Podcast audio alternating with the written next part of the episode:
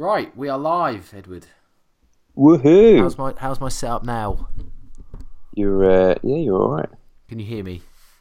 Yeah, now now you got your uh, face pressed to the microphone. Yeah, sorry, I've been abandoned. Or abandoned? No, I've been. What's the word? I've been cast out into the lounge rather than the kitchen because dinner is currently being made, and no one wants to be hearing my dinner being made in the background. Your chips making all the noise in the world. Chips. They aren't Brazil's triple chips. They. I need to bring those back. How how did you, did you do them in the air fryer? Yep. You don't have to, but air fryer makes everything better, better than the oven. So I wouldn't go putting my McCain's in the air fryer. they would be better if you did, though. I'll have to try it. You know, I've got an air fryer, and after the, you know, when they were like a massive buzz, what about two years ago when they first kind of came about, and everyone, if if you were anyone in fitness or if you were dieting, you had to have an air fryer. So I bought one, used it about three times for celeriac chips. Realised celeriac chips tasted like shit, and then I've not used it since. How fucking dare you? I'm sorry. I'm You know sorry. how much I But love have- celeriac chips. anything you have to drown in like loads of seasoning just isn't worth having. Like to make it taste half acceptable. Well, for those that don't know or haven't been following me or us long enough, my my infamous triple chips are celeriac, parsnip, and carrot, done in an air fryer. And then you can stick some some seasonings in. You know, it works well with smoked paprika or a bit of I don't know, whatever you would put on your chips. Yeah. Uh, Nando's peri peri salt. Yes, Uh, it's what I used to use a lot. yes, Uh, yeah. yes. But is that high or low sodium? Well, you'd imagine high sodium means it's salt, but how much like paprika and other things is in there? Uh, I, I don't know. I haven't looked saying, at makeup. What, what are they allowed to claim? Oh, I don't know. Um, the one I've had is come in a little wooden shaker, so there was definitely no nutritionals on that. So Did you steal it from the restaurant by any chance? no, I didn't. It was a Christmas present, but it, it came in like a, a box as well. But I threw the box away in excitement. So Oh, okay. Um, what's been happening then, mate? Because obviously the last episode was just myself and Paul. the last two have been you and Paul. The I last think. Two have been me and Paul, yeah. Yeah, it's just been a little while. Well, um, I, uh, I I bought myself a, a road bike uh, to cycle to work on. It's only it's only ten miles, but there's a couple of hills in there, and um, um, I had my first trip out on it today uh, to work and back, obviously. Um, and I'm not going to lie, my arse is in pieces. Um, I, yeah, I, More, so than a weekend realise. away of Alex.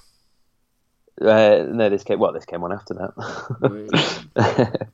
um, yeah, it feels like I've had the seats up my arse and not just sat on the seats. Um, Yeah, I think if you if if you buy a well, if you use a stock seat from most road bikes, they aren't particularly great. No. And most people have to replace the seats something a bit better because they're not the. I mean, they're not the comfiest of the best of times, but like when you get a stock seat, um, they're not brilliant. No. No, this one looked as though it would be pretty decent, but it's not at all. But thinking back though to like, so I uh, had to research when it was, but eight years ago I used to race, and uh, the seat that I had for that was literally like sitting on a bit of uh, leather covered plastic. Um, it was ridiculously hard, but it, it was incredibly lightweight and all that and all that. Um, but uh, I built up like a tolerance to it. Um, I've definitely lost that tolerance over the eight years where I've not been riding a bike. Yeah, so hopefully I will build it up. Um, but it's interesting though seeing, yeah, yeah, it's interesting seeing because like I, I don't, apart from the odd bit of mountain biking every now and then, I don't really ride bike at all. Um, whereas I do lots of running and obviously gym work and stuff. And it's interesting seeing kind of how things are pulling and feeling differently now compared to when I used to cycle before pre-gym, um, and how kind of like just being in that kind of bent over position, um, how my glutes are really really active um, from the stretch, whereas before that would never ever happen. Um, so it's I know it's something I've been working on is trying to um, make my glutes work a, a little sort of harder just so I can grow, grow them better, basically. But yeah, when I got to work today, my glutes were on like so so active, uh, which was really really weird. Um, and as I was walking around, like my my, my cheeks were were tensing. Um, yeah. Yeah. Plus, you're going to have an element of novel stimulus that you haven't done in a while. Well, yeah, exactly. Yeah, like my quads were burning, like really burning. Um, But uh, yeah, no, it was good fun. It was good fun. I enjoyed it. Um, I just need to ease into it gently, I think, because um, otherwise I'm not going to be able to sit down for about a week. You always ease easing gently. If not, you know, you won't be able to sit down a week. Well, yeah, exactly. You exactly. always have to do that. me, uh, me and Benny Boy uh, used to do quite a bit of cycling most weekends. Well, certainly when we went because we used to play football together. But when we weren't playing football, um, if there was like games called off or you know it was uh, mid season or not mid season, uh, outside of season, off season, we used to do quite a bit of road biking. Probably get up to sort of fifty miles or so. Yeah, yeah. Stop for breakfast. Um, yeah, it's, it's nice. I used to do it with my granddad, so I absolutely loved it because it would just be me and him, or we'd go out with the club and it'd still be you know me and him or whatever. And um, yeah, we just go off for the day, go off on like a Saturday or a Sunday, and either do an afternoon or a full day. Uh, yeah, yeah. But the thing is, obviously, me living only, I think the nearest coastal line to me is only about eighteen miles, maybe a bit less. So you can actually get to the coast and back quite comfortably on a road bike. yeah, yeah. Which means it's chips. chips, fish and chips. Yeah. Although, although, just listen to last week's podcast episode if you haven't already, not you as in the listener. Um, it's not a one-time thing. They'll always be there. Just because you've gone to the coast, you don't have to have chips. In the same way, just because don't have to eat seventeen Easter eggs. Well, true. Yeah, yeah. Well, um, I went to uh, to Wales over the weekend for Easter, and um, I didn't have fish and chips at all. Um, but I did have like three pizzas though for some reason. Uh, just everywhere is doing wood-fired pizzas at the moment. This seems to be the thing, um, and just that's all people were serving when we were trying to get food was wood-fired pizza. So I've eaten a lot of pizzas this weekend. Not so many Easter eggs though. I'm I'm glad the preparation for the photo shoot is going so well. Well, this is hence the bike. You know, to burn off the pizza. Yeah, well, you might need a bit more. Um, just on a slightly side note, but relevant to this type of conversation. So quite often, and maybe we should. Do, we- uh, about to say maybe we should do an episode. Maybe I did do an episode. I don't know actually. I was going to say about concurrent training, um, or maybe it was just an article I wrote. Maybe it's probably what I'm thinking that. But cycling is the best form of cardio for um, someone that is into weight training as well, because it has the least interference effect with with uh, resistance training. So Yeah, yeah. I suppose depends on the only caveat I'd add to that though is depends on how hard you're pushing it, how hilly your rides are, and um, how often you train legs. Well, absolutely, the context is definitely a thing that is need that needs to be considered. But as mm. I just meant in general, so like running obviously can creates quite a lot of eccentric damage because obviously Yeah. you've got the fact that you kind of have to, albeit, well, you have to kind of slow your momentum when you're running. That you might not realize when you're running, but every time you your legs hit the ground when you're taking a stride, obviously there's an element of that your muscles are pushing against gravity or the earth to obviously stop you falling over basically so you have to have this control so that does cause this element of eccentric damage cycling doesn't do that unless you wear cleats um, and then you know cleats obviously shoes that clip to your pedals unless you wear those and then obviously there is an element of because obviously where normal cyclists just push there's no up there's no up motion there is a little bit when you're wearing cleats because obviously you can pull up with the with the shoe as you go around Yeah, it's a I bit like find the that same same reason why you worse like, on a fixed wheel bike. say again mate I find that worse on a, a fixed wheel bike. Like that happens more on a fixed wheel bike. You pull up more. Yeah. Yeah. Uh, When you say fixed wheel bike, do you mean like a, a flywheel bike, like a spinning bike or something like that? Is that what you mean? No, no, as in um, you can't freewheel. So track bikes use Oh, yes. like velodrome Okay, bikes. Yeah, yeah, yeah. Yeah. So uh, yeah. Um, do they do they have cages or something? As in, like, like so, like a, a fixed wheel bike, like I assume is more would generally be more like a BMX type bike or something like that, or a Uh, no, you tend to really only get them on track bikes. So for um, like the velodrome, but you can obviously use them off the off the track Oh, as well. they- okay, yeah, Yeah. I, I, you can tell my knowledge of cycling is not exactly brilliant. um, okay, Yeah. that's right. It's Well, brutal, brutal on the quads. Yeah, well, yeah. All you got to do is look at Chris Hoy, mate, to see the size, or most any of those velodrome cyclists to see the size of their legs.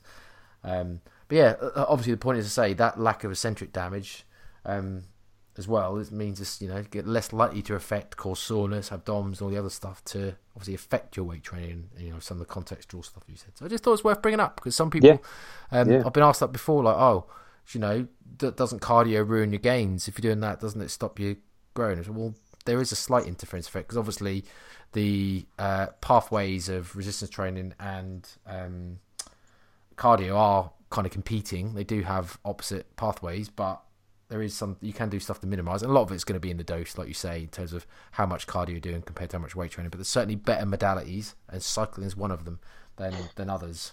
Yeah, I don't really recommend running, but takes uh, longer to burn calories cycling because it is uh, less weight bearing and, and all that. So yeah, yeah, But you can also sit at home on a spin bike or an exercise Mm-hmm. bike and just read a book and just pedal away or watch a film. or watch a film if you're in the 21st century. Yeah. Read. What is this? How did um, we get to this point? You were talking Um, your cycling. Okay. Yeah, yes. yeah, yeah. So, um, yes, yeah. Because I did think actually when I got back today, I thought, oh, you know what? I'm not going to train legs, but I could happily go to the gym and train. But it was a podcast first, you know. Yeah. I like the commitment. I like it. Hmm. After I uh, bailed the last how many weeks? Well, you know, we're we're we're on a. Uh, actually, I was about to, what, would, what did I say? Like ninety eight. Now, so this must be ninety nine. Holy shit! Gee Willikers, Batman. We're one We episode of hundred.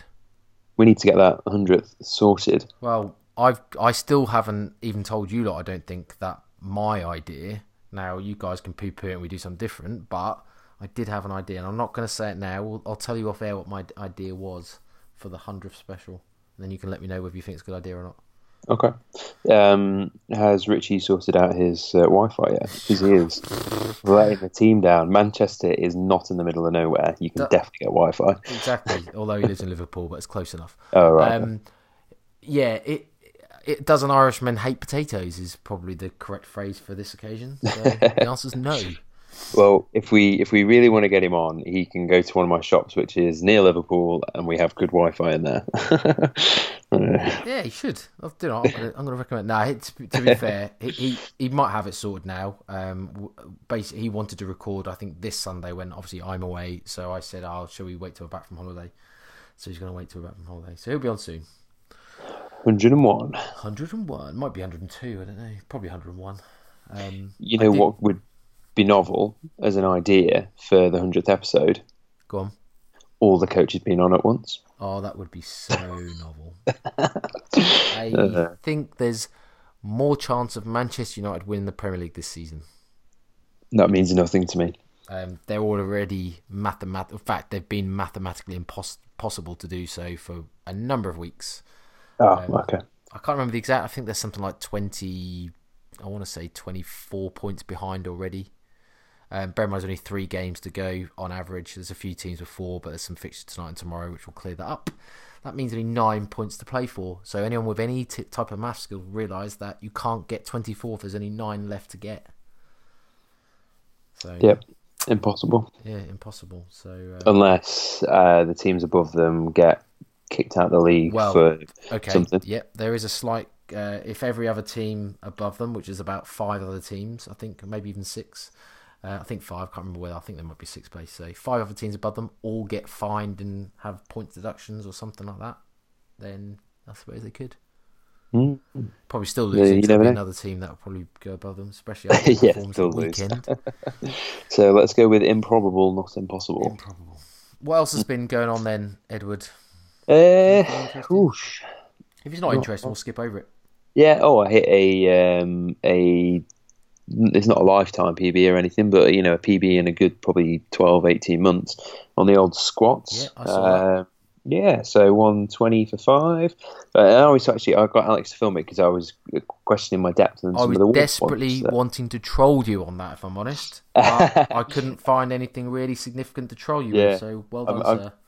Thanks. Yeah. Um, I I'm glad though the video cut out not the video that we filmed, but the video um, that went onto Instagram stories cut out before the last one. Uh, I think it only put three on there, didn't it? Um, I thought it might carry over, but it didn't.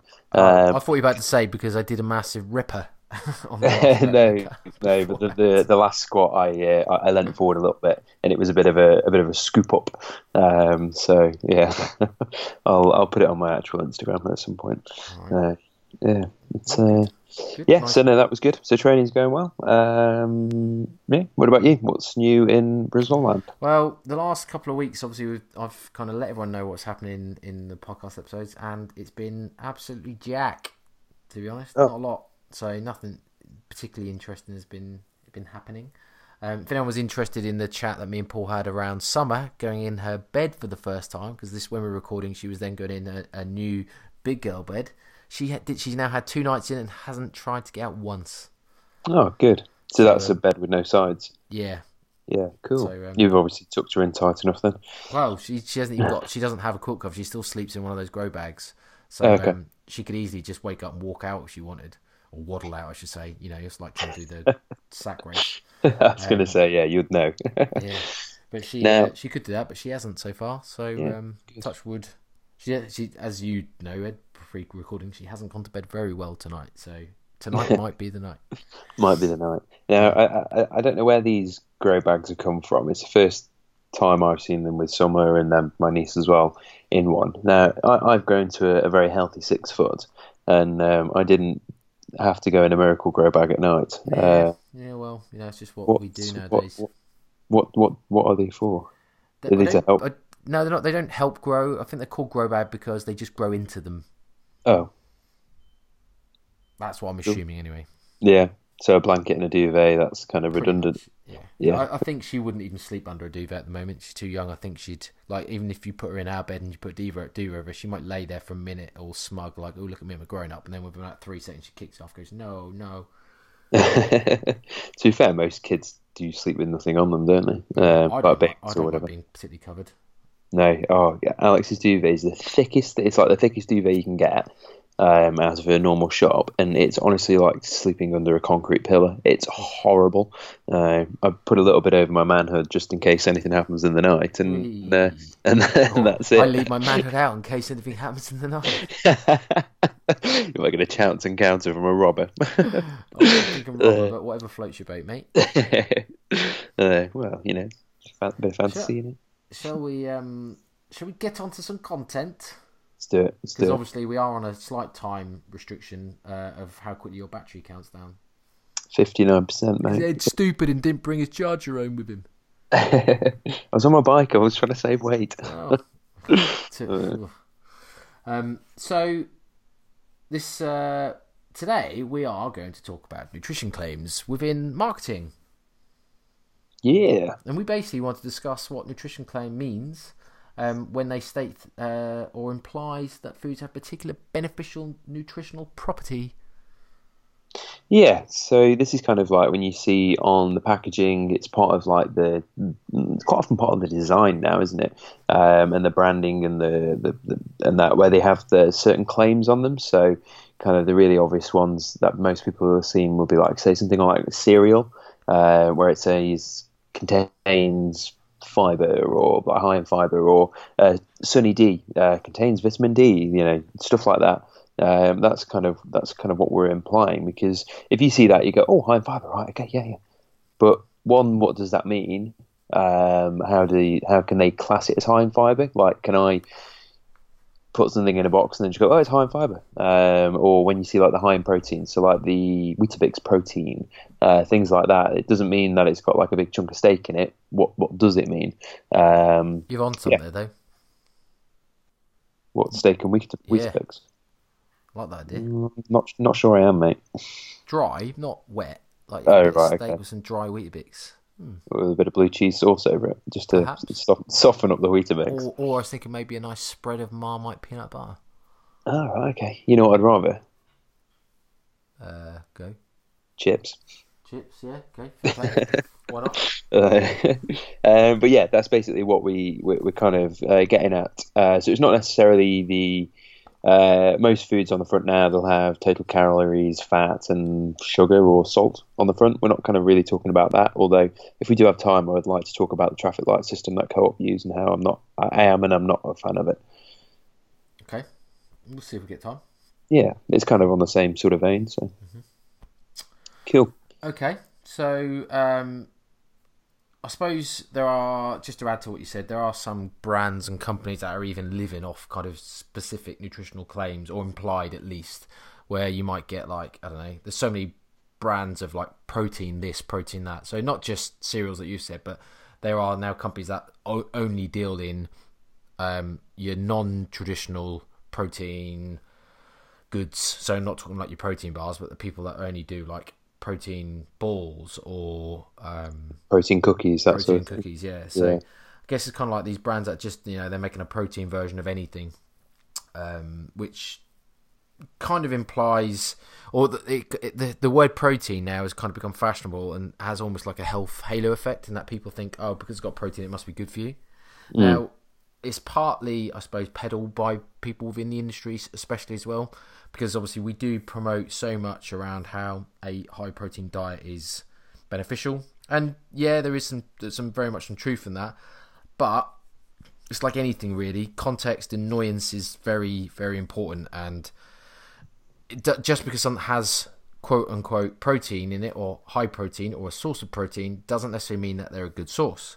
Um, and this obviously you know you can replace protein and insert any nutrient really um, and we'll, we'll go through a few of the common ones won't we that we've kind of picked out um, shall we start on protein as that's kind of where i've led us to or yeah. So let, let do you want me to, I tell you, do you want me to read the oh, oh this is controversial actually the EU regulations oh shit because maybe Yeah. will change yeah, yeah, yeah. And it's all right. It's been an extension. You're allowed to read it. But if you're listening back to this, then uh, if you listen back to this in six months time um, the EU regulations on uh, food claims for either protein so basically high protein or source of protein. So these are two claims specific wording that you might see used on food packaging. And these are they're basically this is one of the EU regulations or EU laws that have got that govern what people can use. So to be a source of protein the food must contain at least 12% of its energy value i.e. calories by pro- provided by protein and for high protein it's 20% what are your thoughts on that edward um, I think twenty percent is for- with it being an added ingredient. I think twenty percent is quite a an all right amount. It's not, it's Um, not necessarily have to be added. It basically has to deliver twenty percent of its energy from the claim provided, i.e., protein. Yeah, yeah, yeah. So, well, yeah. So, but no, I don't mean so it's added into it. I mean uh, because it's uh, like a, a multi. If if it's a multi uh, macro food, then twenty percent. You know, it's not it's not the end of the world. Most if you look at most food plates, and it'll probably say that your you know twenty percent of your meal should be protein. So that's kind of what what they're looking at there, I suppose. And most people would look at that like Gen Pop, who you know might not particularly be weightlifters or you know people who gym a lot, um, and they're just in, interested in a bit of health. Then they'll probably look at that and go, you know what, that's all right. And yeah, it probably is all right. But I wouldn't want all my foods to only contain twenty percent of protein. I'd still want you know each meal to have a, a good amount of of protein in it. That's just protein. Um, so like having meat or, or fish or whatever. So Let me interject a bit then. So I think yeah, I kind of see what you're saying in that twenty percent is a reasonable amount, and if you suppose spread that over to someone's entire diet and they had twenty percent of their total calories coming in the form of protein, I mean you could take an average. What's that? So a two thousand calorie diet, you know, quote unquote, you know, the average amount of calories that people should be taking in. Um, I say quote unquote people in case you listen. I jest, you know, there is no average, but you know, for ease sake, so twenty percent would be four hundred calories of protein, right? Twenty percent of two thousand, so that's hundred grams of protein. Um, so hundred grams of protein, you could argue might be okay, maybe on the higher side, but you know, a higher side would be that may a hundred pound person because we usually go one gram per pound uh, as recommended. A hundred a hundred pound person is probably not going to be eating two thousand calories. So just even working about that way, you're kind of thinking, well, actually, you'd expect someone's uh, protein content to be higher than twenty percent of their overall diet. In my opinion, it's kind of where I'm going. So Yeah, yeah. For for for our kind of like how we would work with clients, um, then yeah, definitely. Uh, but I suppose like if I was to look at that and think, right, okay, well, all the say all the females that I've ever coached, not many of them are consuming much more than hundred grams of, of protein. But They're then again, not eating 2,000 they're not calories eating either, 2,000 calories. Yeah, exactly. They're eating thirty and fourteen hundred calories if they're dieting, Yeah. um, if not less. So I mean, if I mean, get they, th- our, our our protein recommendations for Gen Pop probably are on the higher side, aren't they? And I guess that comes down to the the benefits of protein being satiety and um, potentially retention of lean muscle, mus- uh, lean muscle or lean tissue, I should say. Um, that type of stuff. So I guess maybe they're on the higher side, and they could probably get away with less. You know, maybe eighty grams, say, for for that type of demographic. But yeah, yeah, and also we you know you slightly highball because you know people are probably going to shoot just under it, so then they're actually consuming probably a, a decent amount then. Um, whereas if you said right, okay, 60 grams of protein a day and they only eat 40 then you're like oh well um, yeah so if you say right okay try and eat 100 grams or whatever then and they only eat 80 then they've actually eaten probably an alright amount yeah. Um, plus yeah. plus I guess actually there's I mean I, I don't know how I don't know how you, how you work this actually but there is obviously residual protein which you wouldn't necessarily say is quality protein so things maybe protein out of vegetables or protein out of some grains or pasta or type of stuff that you might be eating where they might be small amounts, but if you're counting every gram of protein you have, you might only get out of 100 grams of protein, you might only get 80 grams high quality, and the other 20 grams might come from low quality sources that is just kind of residual protein you've counted anyway.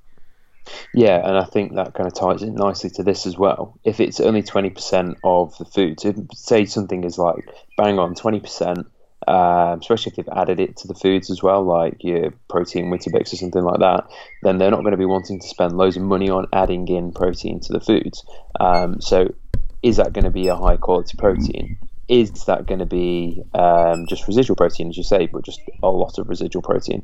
Um, so, um, right, squeaky, squeaky. Sorry, that's my uh, pop pop filter on my microphone keeps twisting around. I hope nobody's got that sound on really, really high with headphones on because they're now deaf. Uh, um, but yeah, this is this is kind of the thing that I always think when people are like, oh yeah, but I'm having you know this thing or that thing. It's like, but the quality of that protein, how good actually is it? You know, how many different amino acids has it got in it? Um, probably not many, and it's probably the cheapest quality because the companies that are doing this aren't necessarily overly bothered about your health. They are more bothered about how many sales they get per month or per quarter. Um, and if they can boost their sales by putting protein on something, then they're going to be happy with that. Um, yeah. yeah. yeah, especially some of the popular products you're starting to see, like your protein Weetabix, like your even some protein bars. So they you know they're making protein versions of your your actual standard confectionery bars.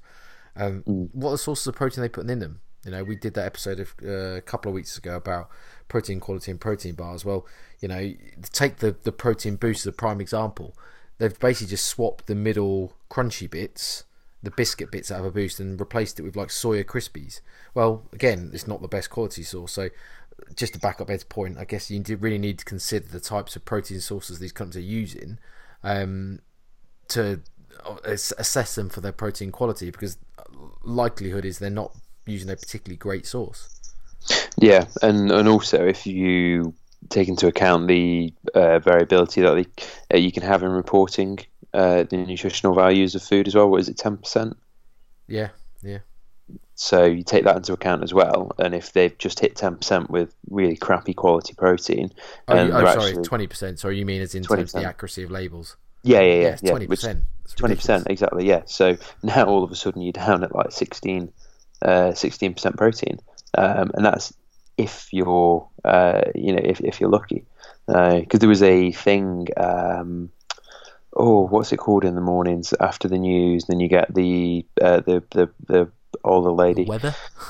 No no, no the, on, the, on BBC in the morning um, I can't remember what it's called, uh, where you get the you got the news and the weather, uh, and then it goes on to the like the Rip Off Britain. That's it uh, that's what I say. It goes on to those uh, rip-off programs, uh, Rip-Off Britain, and it was looking at the quality and the uh, whether it actually has what it reports it has in it. So when like protein cookies and stuff say 16 percent, uh, 16 grams of protein in our cookie, and they were measuring it, and they had like five grams of protein in.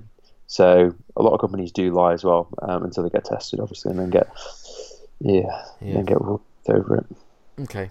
So obviously, I guess the the taken point on those is just because it says source or high, something doesn't necessarily mean it's a good source.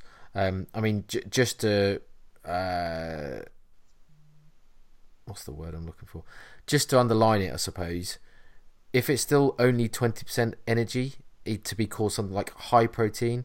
Don't read and buy that product thinking that this is a high protein source because it means that only one fifth of that product is from what it's claiming to be. So there must be four fifths of something else. So the the the actual ratios are far swayed to something different, i.e., carbs and fats. Yeah. Oh god, yeah, yeah, yeah. And also, I think people kind of think, oh, it must be healthy because it's high in protein, and you can guarantee it's probably not. No, absolutely not. There's no point that you can't you can't you can't claim that you know even a protein bar because it's it's high in protein is is quote unquote healthy. You know, health has to be the context of it in an overall diet. Yes, it might deliver some nutrients and some nutrition, but most most products that are claiming to be high protein that certainly the products that we're implying anyway, like your cereals and your, your high protein versions of stuff, they they they're processed junk food. Most of them they're probably not particularly nutrient dense. And if you're going for high protein food, you should be picking chicken breasts and Greek yogurt. And I mean eggs. I don't I don't really call them high protein, but obviously there is a reasonable amount of protein in eggs, albeit more of their energy comes from fat. So you should really say they're a fat source, not a protein source. But still, we want to be claiming you want to be picking sorry high protein sources that are from whole foods so they deliver high nutrient dense stuff but we will get to that um should we should we move on to next? Another one? Yeah. What else did we say we were going to cover? Should we saturate uh don't know fat free or low fat? Yep.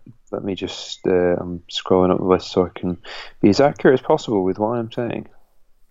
Um so quite often when things uh, say they are fat free, they're they're actually not. It's like if you find most uh, al- te- technically alcohol free beers, they've still got like um, was it like half a percent of uh, alcohol in them and stuff like that? It's like, well, just how about you just remove it all and just have the taste of beer? Um, but uh, yeah, so uh, claim that food is fat free and any claim likely to have the same meaning for the consumer may only be made where the product contains no more than 0.5 grams of fat per 100 grams or 100 mil. Um, and it's quite often then uh, expressed as a percentage. Um, so, I say, it could say there fat free, fat free, fat free, but actually, if you end up having 500 grams of uh, of Greek yogurt or whatever, and it's supposed to be fat free, yet there's a couple of grams of fat in there.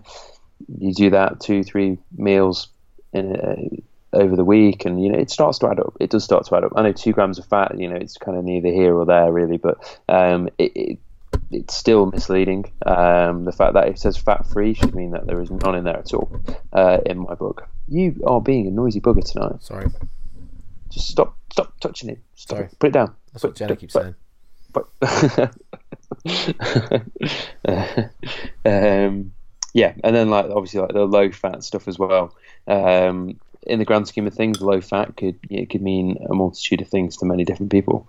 Um, Yeah, I think I think both of those points. So I guess the calories should still be okay. So I guess whether it has half a gram fat or ten grams of fat, if the calories are okay, then that's not necessarily so much of a problem, unless there is a specific reason why you're looking for a very low fat food, which might be reasons. I mean, we've used a protocol with Carl recently in terms of uh, some refeed approaches, and I specifically told him that I wanted to eat almost as minimal fat as possible. So I wouldn't necessarily want be wanting him to pick fat-free foods that weren't fat-free. Um, but as long as the calories in check, it's probably not the end of the world for most people. I guess that comes down to the point that we made on the last um, the health the health halo effect or the yeah the health halo effect I guess of low fat people think is healthy and low fat means low calorie, which in reality that is not a given. No, not at all. And um, quite often, if something's low fat, it's high sugar. And if it's low sugar, it's high fat. Nine times out of ten. Yeah, uh, and the, the reason for that is obviously for taste. Most most products or most manufacturers they don't want to sell stuff that, or they won't sell stuff that tastes like shit. So if it's got nothing palatable in it, i.e., no fat or no sugar, then it's probably not going to sell very well. So generally, th- this is a marketing ploy that they'll take the fat out of certain foods and replace it with sugar, which inevitably then doesn't mean low calorie. And we're not demonizing sugar, we're not demonizing fat. You know this because you've listened to us long enough to know that um, there are no bad or single uh, bad uh, macronutrients, but we do have to worry about calories. And obviously, if they then add in other things, like low fat yogurts are a prime example. So you can get some low fat yogurts which are just pretty much made of sugar and only sugar. because obviously they've had to make them taste good because they've taken all the tasty fat out. Yeah. Oh god, yeah, yeah. And that's something you kind of really have to be careful when dieting. And if you just say, right, okay, well, I'm going to go really low fat on everything, um, and that's what I'm going to do to to be my dieting tactic to try and reduce calories.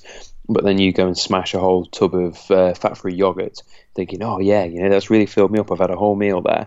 Um, but then if you actually check the calories of that, you're probably eating like a thousand calories worth of yogurt, just because um, they put that much sweet, sweet fruitiness in there, and um, and and just steeps of sugar uh, yeah. to, to compensate. Side note: fat, full fat Greek yogurt when you haven't had it for ages is the fucking most amazing thing. oh my god! Sometimes when I've gone to a hotel and they've just got full fat, proper strained Greek yogurt, not this Greek style shit, proper, mm. and it's and it's obviously like a five to ten percent fat version.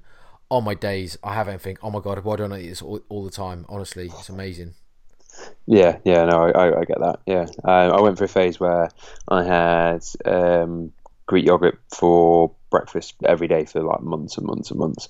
And uh, I remember going to a, a uh, stayed away in a hotel, and they had it, and I didn't even didn't even consider the fact that it wouldn't be fat free because that's all I buy, and I just ate it, and I was like, oh my god, this tastes so good, and I looked, and I was like, ah, yes, that is why. Uh, it's one of those things where if you consistently have like skinny lattes, or you consistently buy fat free Greek yogurt and stuff, it's not until you then have it where you think, oh my fucking shit, I've been missing out on the taste of this for so long. Didn't that just kind of hadn't occurred to me how great this tastes.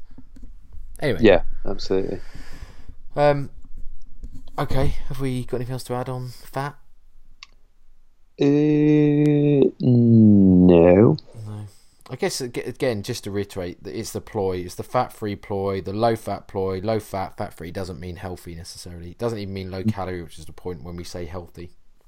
Yeah, I wish that was a percentage of, uh, in regards to calories of the product. Um, but then they'd probably get around it and say, well, I don't know, like, oh, it's just the grams. They'd, they'd advertise it as grams per 100 calories or whatever, wouldn't they? And stuff like that. They're always going to find ways around it to make it seem more attractive. Uh, yeah. yeah, okay. Shall, shall we? Shall we? What do you want to move on to next? Uh, sodium. sodium. Sodium. So low sodium and salt, or very low. So, oh, there's two different. Oh, actually, this fucking has loads. Low sodium salt, very low sodium salt, sodium free or salt free, no added sodium salt. Um, I don't know if there's actually much difference. So, low sodium, uh, a food that claims is low in sodium salt, any claim like to have the same meaning for the consumer may only be made where the product contains no more than 12, Point twelve. No, point twelve. I was gonna say twelve grams. Fucking um, point one two grams of sodium, or the equivalent value of salt per hundred grams or per hundred mils for waters other than natural mineral waters falling within the scope of the directive eighty seven seven seven EEC. I ignore that. Um, so we'll ignore the mineral water content one. So uh, very low salt has to have no more than 0.04 per 100 grams or 100 mils and salt free or sodium free should have 0.005 per 100 grams or 100 mils. Um, now, Ed, why why why is this even relevant? It's not. Thank you. really, it's not because okay, sometimes your GP with certain situations will say you need to reduce your salt in your diet. They'll quite often say that because if you reduce your salt in your diet, the salts that, the foods that contain a lot of salt tend to be high calorie foods um, and high fat foods quite often typically. So your pre-prepared stuff, your um, over processed foods. They contain lots and lots of salt. Why? To make it taste better and to preserve it for longer. Um, so by reducing salt and sodium, then the doctor's saying this to you naturally reduces the amount of calories you've got. Um, yeah, uh, and and that's that's kind of the, the given. If you go to the chippy and say, "Oh, no salt today. I'm on a diet," and then you still have the large fish and chips with curry sauce, gravy, and mushy peas, um, then it, it, it's not going to make you any healthier. Uh, I think yeah. I will quote one Martin MacDonald where he said, "Salt or changing someone's salt level wouldn't even be in the top 100 things he would do for someone looking to lose weight." Yeah, yeah. The only, only, only, only, only ever time I've told a client in however many years I've been doing this um, to uh, manipulate their salt intake um, is for, uh, for for peaking for a photo shoot or competition, and that's for vascularity. Um, yeah, I and think, I think even then, time. that's a, a, like It's a, a lot of people it. now debating around even for that purpose Mm. how, how how much bro science it is or not. Yeah, yeah, that's it. It's still stretching it. It's one of those things. Well, you know, if it's not going to kill you and it's not going to make you worse, then I think that's the that's the worry is that mi- if you if you fuck it up and make you worse, but Uh, yeah, yeah. If you end up smashing like ten McDonald's salt sachets before because you don't think you're vascular yet, but it's just because you've still got another three kilos to lose. I mean, the, the, the funny thing is, so for people that are trying to reduce salt, they're looking to lose weight, kind of gen pop. I mean, obviously, salt's a requirement for body fun- for many body functions, but also it's re- it's a requirement for uh, muscle contraction. So if you're into your weight training, you want to try and get some good pumps in the gym and stuff. You need salt. If you go super low salt, you end up not getting any pumps, and you end up just having shit training sessions. Absolutely, and also if you reduce like if you take out all the salt from your diet, um, then your kidneys are going to be all over the shop trying to you know does it retain water? Does it does it not? Does it and then as soon as you do have something that is quite salty so say you say you like minimize your salt content uh, salt salt intake um, for for weeks and weeks and then you have something that is I don't know like a sausage or something that happens to have quite a bit of salt in it because it's heavily processed uh, then you, your body's just going to be like what? Yeah, and that's a y- really your water intake That's yeah a really good point. It happened to Carl. So you'll have seen, obviously, in our in our um, private uh, photo shoot community group, Carl had a his so after so one of our or my photo shoot clients um, had his first kind of wobble. Um, what are we now? Just under three weeks out. So he had his first wobble at the weekend where they had, he had a barbecue at his house, and he won't mind me saying this. But he had a barbecue in his house, and to be fair, he did all right with the actual barbecue food. I think he had a couple of lean burgers in rolls and some salad, but he lost his way by he said he picked at a couple of kids his kids sweets, and then that led to eating half of simnel cake and something else. So he had his first wobble, and um, it's kind of like a, a bit of a binge, I suppose. Is probably the, the a fair way to describe it. He woke up two and a half kilos heavier the following morning. Um, and that happened to be check-in morning. And he said, "Look, basically, don't don't." He said to me, "Don't be angry with me," um, alluding to the fact that something had happened. So when I obviously went through all his check-in stuff, and I saw that he'd had this kind of binge episode, um, he was devastated that he'd managed to undo two and a half kilos worth of work, which is obviously like he's been losing at a rapid pace, like averaging over a kilo a week. Some I think for for the majority of the start. I mean, he's probably still averaging a kilo a week even now. Um, but he thought that's two and a half weeks done in one afternoon. I was and I was like, mm, let's put it into context. So, what's there roughly seven thousand seven hundred calories in the kilo in terms of the amount of energy in that in that kilo of body fat? He would have to have overeaten by like nearly nineteen thousand calories that day for it to be body fat. No, I said, did you eat nineteen thousand calories worth of food, of food over that? It's like, well, clearly not. No. Uh-huh. So it comes down to Ed's point exactly. It's just sodium like you say, that can really hinder people's psychology of weight loss and scale weight and stuff like that. Because obviously, if they're restricting sodium needlessly and then do happen to have something high in salt, like I said, that can just completely kill your your psychology in terms of being able to kind of negotiate the the, the scale weight or your body weight. The classic is Chinese. Ugh, It's just so packed in salt. MSG. You have a Chinese and you wake up like 20 kilos heavier just because of the amount of salt that's in it. Yeah. Yeah. So, So, I mean, I suppose one carrot we probably should say is if you do suffer from hypertension, then sodium can um, increase, obviously, blood pressure. Um, purely again because your uh, your arteries and veins obviously a closed system. So when you have a when you do have an increase in salt intake, um, acutely that then draws more water in to balance out the, the, the sodium the osmolality or sodium concentration which then creates more water in a closed system which means more pressure um, so obviously if you do suffer from hypertension then you, your doctor might tell you to have a low sodium diet which obviously would be probably a safe or smarter thing to do but absolutely. And if you've got a blood pressure check, keep your salt down really, really low for 24 hours. then there are also some people that have naturally higher um, blood pressure. So you know, you kind of, and well, we're not medical experts, so to you know, disclaimer: don't do anything we say. um, ever. ever. But obviously, you know, there are some people that just naturally have higher sodium, um, high, uh, higher blood pressure. Sorry, which you know you could argue then that might mean that a low sodium diet is not quite so relevant to them either than than someone that doesn't naturally have it. Same way. Yeah. pe- Some people have genes that ha- ha- naturally have higher blood cholesterol levels. Um, it doesn't mean that their diet's poor and that actually they're at higher risk of um, heart disease, say, as someone else that doesn't have that gene. So Yeah. obviously, Yeah. just con- context again is quite important. I suppose is my point there. Before we move on from salt, quick question. Right. So why does every person in that works in a chip shop drown your food in salt, whereas if they were at home, they would not put that much salt on their food? Oh right, you mean as in why do the chippy people just go ch- shakers? Yeah. Uh, I don't know because I'll be honest, I don't really salt my food, and it, when they do it to mine, it's like it doesn't even taste nice to me. It's just way overdone. Yeah, It's grim. Yeah. Yeah. I, I never. I always say no, no, thank you, and I'll do it myself. Yeah, Um. Yeah. Yeah. Mental. Absolutely mental. Okay. Mm, yeah. Okay. what else do we One have of life's many mysteries. We had um, so we've done low fat. Should we go low sugar, sugar free? Yes.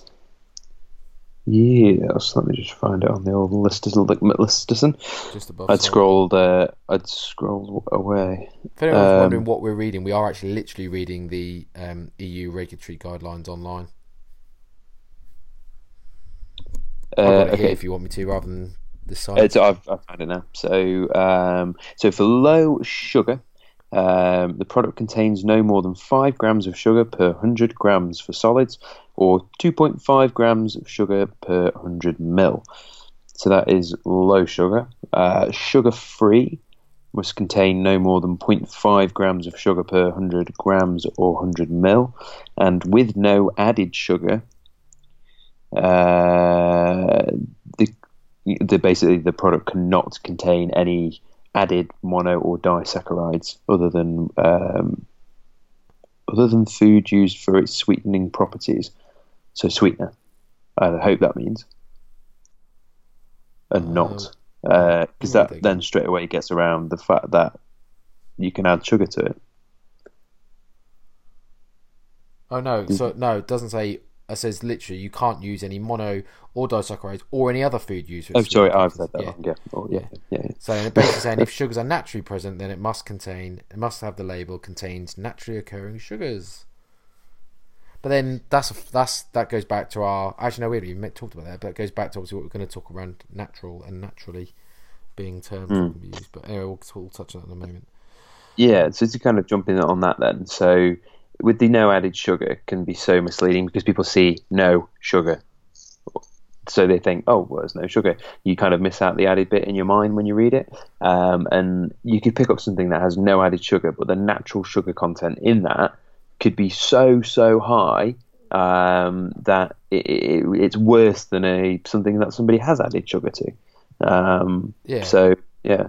Yeah, I mean, you, you look at our friend Davina McCall's no added no, or no sugar. She didn't even say no added. No sugar brownies, where she takes out the uh, sucrose, the white sugar, and replaces it with maple syrup and molasses.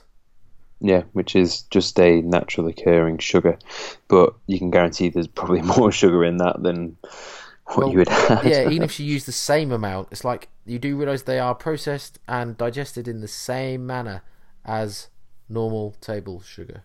yeah, you're the same glucose. stomach. Yeah, Unle- I mean, all right, we could get start getting into glucose and fructose, but for the most part, they'll end up being exactly the same. So it's a ridiculous concept, and this is, I suppose, this is kind of like why that even the contains naturally occurring sugars is a bit of a, a, a fallacy or a mute point because obviously doesn't matter if it's natural or not they inevitably will be uh, processed by the body in very similar or the same manners and it comes down to the actual calorie contents. And th- th- this highlights again what we've said about some of the other points so low fat um, just because it has a specific term which sounds healthy or it sounds like it's um, productive for your goal and if you if you know we're talking people the weight loss clients here then just because it says no added sugar doesn't necessarily mean it's calorie free Yeah, exactly. Um, uh, fruit juice, like juices and stuff like that. So like your Robinsons or you know supermarket equivalent. Um, this is this is a big one. So people that will say no added sugar on it, and you can guarantee every single one of them will say that. But it doesn't mean that there isn't you know 20, 30 calories per hundred mil. Um, and if you have a couple of you know couple of juices a day, five, six juices a day, or whatever, you're adding it to your water, you could very, very easily be adding in uh, quite a lot of calories into your intake uh, without even realizing it. Uh, yeah, and that's that can be the same. So, so obviously that's no added sugars, but you taste sugar free. And I, I, said to you prior to recording about sugar free syrups or uh, sugar free drinks necessarily. Certainly during prep or d- through dieting phases, we start to rely on those things a lot, don't we? And your calorie consumption can actually be quite high from them, given that okay, they don't have to um, where is it? Uh, no more than half a gram of sugars per hundred grams. But then those sugar-free things, okay, they might not have any more sugar than that because obviously they're using some non-nutritive sweeteners instead. But they only still have to contain four grams or less. Sorry, four calories or less per hundred gram of hundred. Fucking hell, I'll get this right. Four calories or less per hundred grams of the product. So if you start drinking like cans of Monster or you know these sugar sweet, uh, non-sugar sweetened beverages, they might contain four calories per hundred mils, and a 500 ml can could be 20 calories, as Ed's point around the sugar-free uh, squash.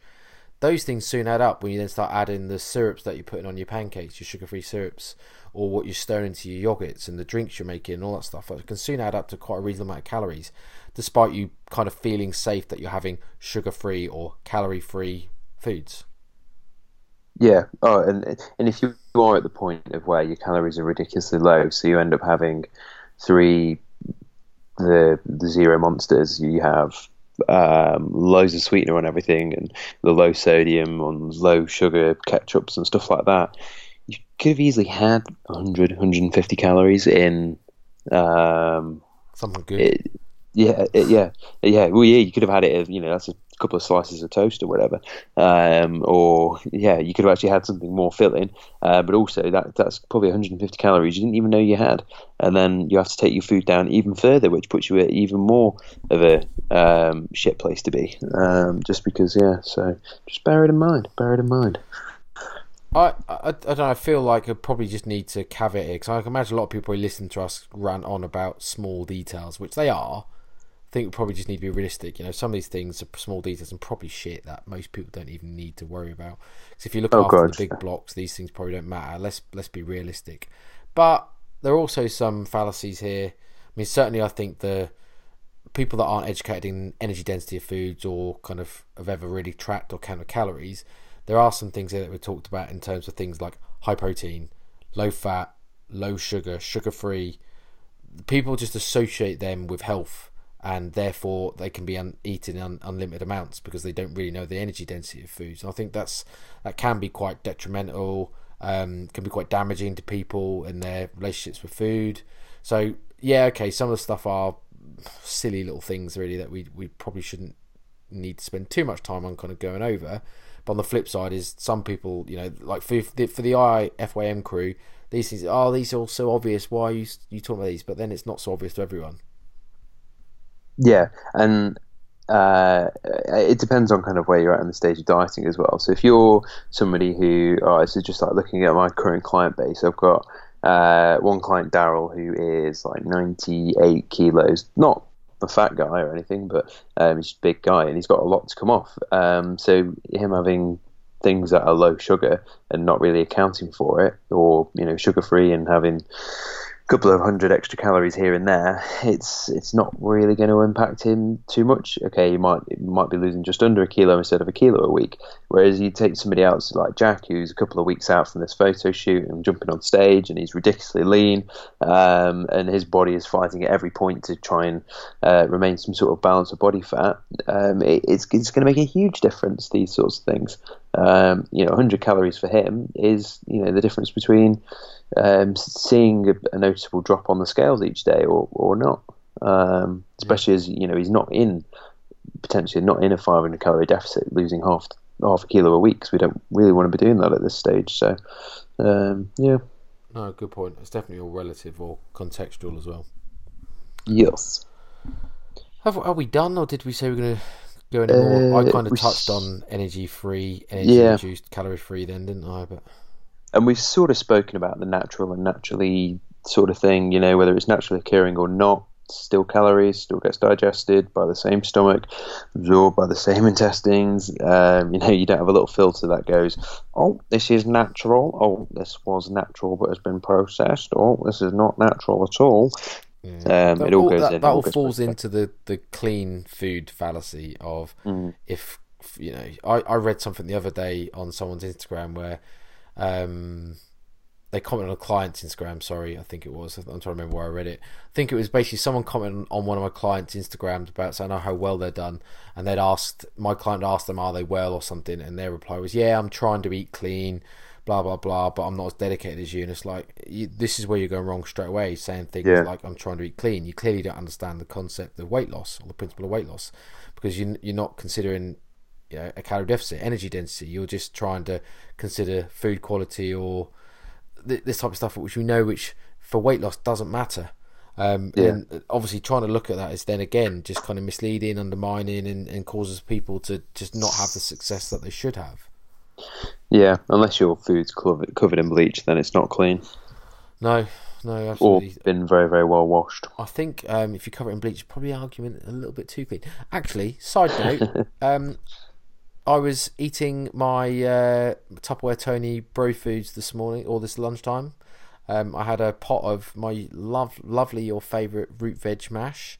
I had a side accompaniment of some pulled chicken, some uh, Baxter's beetroot. It has to be Baxter's is the best pickled beetroot, um, and some some green veg. And in the green veg was some broccoli that I'd cooked, and there was a dead caterpillar on it.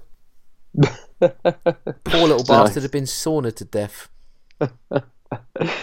It's you, would you boiled your veggies or steam I'd them? steamed it, yeah. And Yeah, obviously that, yeah. that clung on for that was obviously st- that, that was, I think it had a little silk web at the back of it where it clung on for dear life. I was like, oh, I wonder how much of my broccoli that's been feeding on that I've already eaten. So I noticed, in, it- I'm not yeah. even joking, it's the last bit of broccoli I was about to eat. eat even nearly put it in my mouth. I opened my mouth and was about to put it in, and I realised that what wasn't what I thought was a leaf was on it. It wasn't. It was a caterpillar. Did you eat it? No, I didn't. Thank God. Might be think- might be high protein, but then it wouldn't be allowed to do that unless it was obviously twenty percent of its energy intake was protein. Yeah, and uh, if it didn't have a label on it, then Yeah, actually, it's a fair point. If it doesn't have a label, then it can't be sold. So I should sue Tesco's, really, shouldn't I? I bet people do if they find stuff like that. You see, you do find the odd bug on, on your food, don't you? Um, I did. uh, I did complain on Twitter once as more of a joke, really. Um, I'm not even joking. Uh, they asked me to take the packaging. So I guess they wanted to see the batch and you know where it was made and that type of Yeah, stuff. They asked me to take the packaging with the broccoli and the caterpillar back to the store. I was like, "You're fucking joking, ain't you?" So that's gone to bin, mate. I'm not taking that back. God, yeah, yeah, that's funny. That's funny. I was like, "What do you think? I'm lying? Do you think I'm not telling the truth, or do you think I planted this caterpillar here and you want evidence of it?" Christ! Talk about customer service. Yeah, yeah. Just just a photo suffice, surely. Yeah. He, to be fair, he should have said, "Look, what, what do you want? You got you got an added nutritional element to your food. Yeah, you got a don't have to pay bonus for." there. People have to go on I'm a celebrity for that kind of treatment. I know, I know. He looked really cute as well as little caterpillar. His little green one with a little cute little face. And I thought, poor bastard. Like I said, I wonder what he was like as the steam started coming through. Thinking, oh shit, it's getting hot in here. Hopefully, he was dead before that, because otherwise, Yeah. that's a brutal way to go. Oh, I don't know. I imagine he probably was alive. Well, I don't know. Maybe he wasn't. I don't know. But I can. He's. I can only assume. Bear in mind, the broccoli wasn't a fresh, loose one. That was in a sealed packet, so I can assume he was packed Yeah. in there. Either that, or he was in your pot living there. I don't think that, but you never know. You never know.